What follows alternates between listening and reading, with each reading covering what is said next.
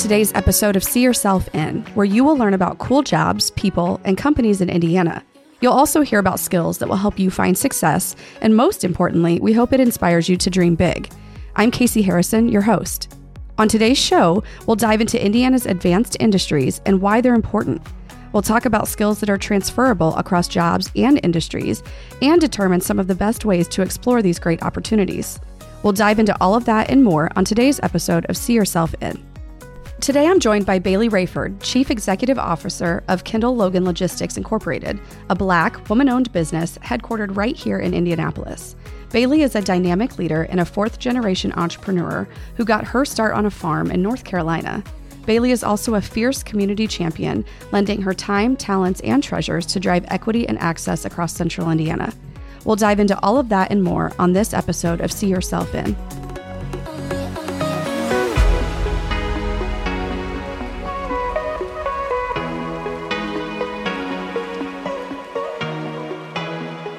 I'm joined today by Bailey Rayford, Chief Executive Officer of Kendall Logan Logistics. And Bailey, we're so excited that you're here. Uh, thank you for having me. Yeah, of course. So we're going to dive right in. Bailey, I learned that you grew up in North Carolina, and I'm very curious about what got you from North Carolina to Indiana. I did. I am a native North Carolinian, proud native North Carolinian. My entire life has been there. My family's there. I am a farm kid. I grew up in an ag community, rural town probably the size of this room, um, when flashing light. Um, and what brought us here is my husband took a role here roughly about 14 years ago, and that brought us here to Indiana. And what is the reason that you stayed? I mean, your husband obviously brought you, that was the entry point, but what did you fall in love with in Indiana? So, Indiana for me has been somewhere where I can see opportunity. And ironically, the industries that I have a passion for are really strong here. At first, I was a stay at home mom, so I really didn't dive in. I remember telling my two year old at the time, listen, we got to get out and find some friends. so let's get out and start networking. So I joined a mother's mom's organization prior to even like moving into my house. Like if we would come look for houses, I'd plan it around mom's activities. Wow. A mom's group. Cause I'm like, we're going to find some friends here if we're going to live here. But what I love about Indiana is for one, education. I feel like if you have access and resources, you can a la carte education for your kid. And that's important to me to be able to find what they need, a la carte it, chop it up, find a buffet, just find whatever fits their needs to be the wholesome human. And I feel like we can do that here in Indiana. I love that. I love that because it's a central theme that a few of the podcast episodes have hit back to is that network and that connectivity in Indiana that's just not doesn't exist everywhere. I think you can weave in your own spaces and you don't have to apologize for it. There's, I mean, there are rules, don't get me wrong, of ways you live and move, but there's also like the openness of I have one son, uh, my son who's autistic. Mm. Finding what he needs has not been easy. Yeah. But it's actually not to say been it hasn't been easy here either. But once you find it, you're actually like, all right, here are the resources. Here are the people. Let's go find them. Let's go. Don't apologize for asking the questions and don't apologize for asking for what you need. Well, so I want to go back to your North Carolina upbringings because you mentioned you're a fourth generation entrepreneur mm-hmm. and you've said that a lot of what you learned about entrepreneurship is from the farm. Oh, absolutely. Or just my, um, my parents started a commercial landscaping company um, 50 years ago, actually. And they never made us like leave the room good, bad, and ugly conversations. We were there, my brothers and I. Uh, my brothers more than I have probably worked and been more ingrained in the physical labor, but there was always something for us to do. It was always a, I always did stuff in the office. Like when people say, "Oh, how did you know how to do this financial invoicing or organize this from a financial perspective?" I'm like, I've been doing this since I was 14. Mm-hmm. So there was never shying away from your kids having to go to the other room, adults are talking. No, we were in it. Yeah. And I honestly think when it comes to taking a risk or being concerned of taking the risk, I don't necessarily probably hesitate like many because I always know I, I've seen my parents do this. I've seen the good, the bad, the ugly, the ebbs and flows. So it takes away sometimes, uh, oh, I don't want this to happen or what ifs. And, you know, it's like, no, you can bounce back or this is a risk you take. If it fails, get ready to figure out how to deal with the failure yeah. or bounce back. Absolutely. So when you graduated high school, did you know what either college or career pathway looked like? Um, not necessarily what career path looked like. Um, so I was an FFA kid. I did everything FFA all through high school. Um, leadership programs, my entire summers were away because they were FFA leadership, whatever, around the country. And I got to participate, or I was always signing up. So I was never really like the kid that stayed at home all summer. Mm. I attended summer programs at like North Carolina A&T around ag, around girls in ag or girls in leadership, just whatever, whatever my mom could sign me up for. Yeah. I felt like wherever I brought home and said I wanted to go do, no one ever said you couldn't go. It's just like, all right, let's figure it out.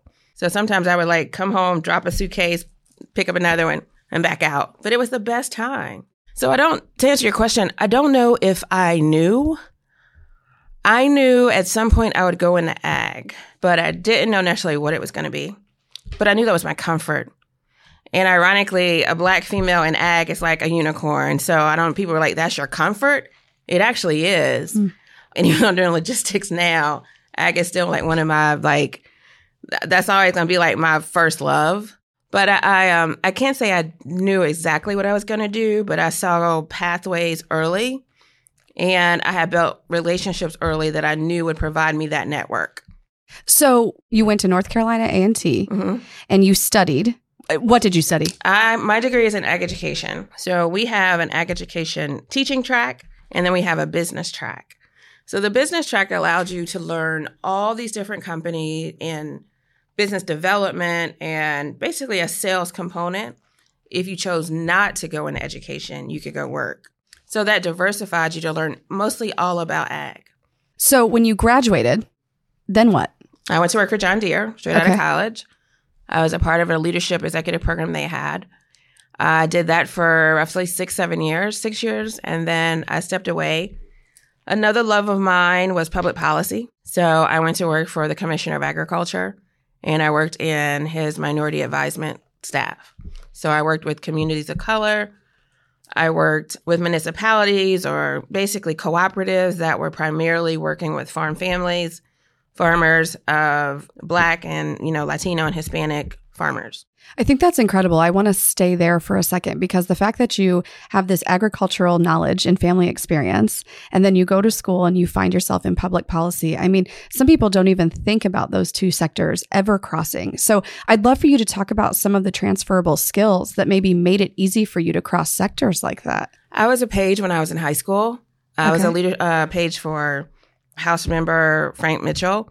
He won the House seat, and I was his first page that got to go to House with him. And then from there, I was a governor's page later on, like my junior, senior year of high school. So I always knew like government. I love the policy. I love the, you know, being able to not say negotiate, but basically talk through and see the process of how this bill became law, all the work that went into it. You know, it's really just pleading your case, basically, you know, mm-hmm. kind of thing. That's why you have so many lawyers that are yeah. public policy or a lobbyist.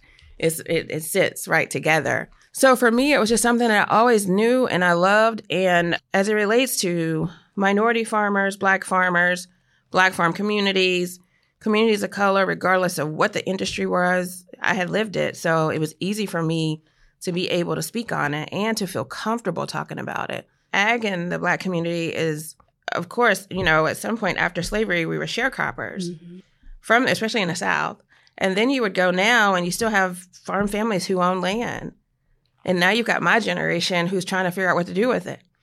And they've never had conversation. So that was such a gap. Yeah. I oh, took absolutely. it serious to be able to sit at someone's kitchen table and talk to their next generation and their succession. What are you going to do with it? How do you have it designed?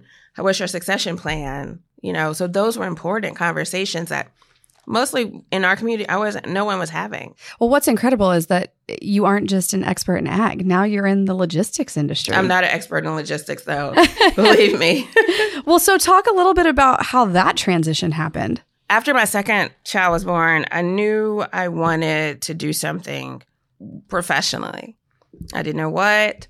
I remember like cold calling a company and I'm like, hey, I want to be a broker with you guys. And next thing you know, I was having a meeting. So I did that for a while. Um, I built it up. I also did dispatching.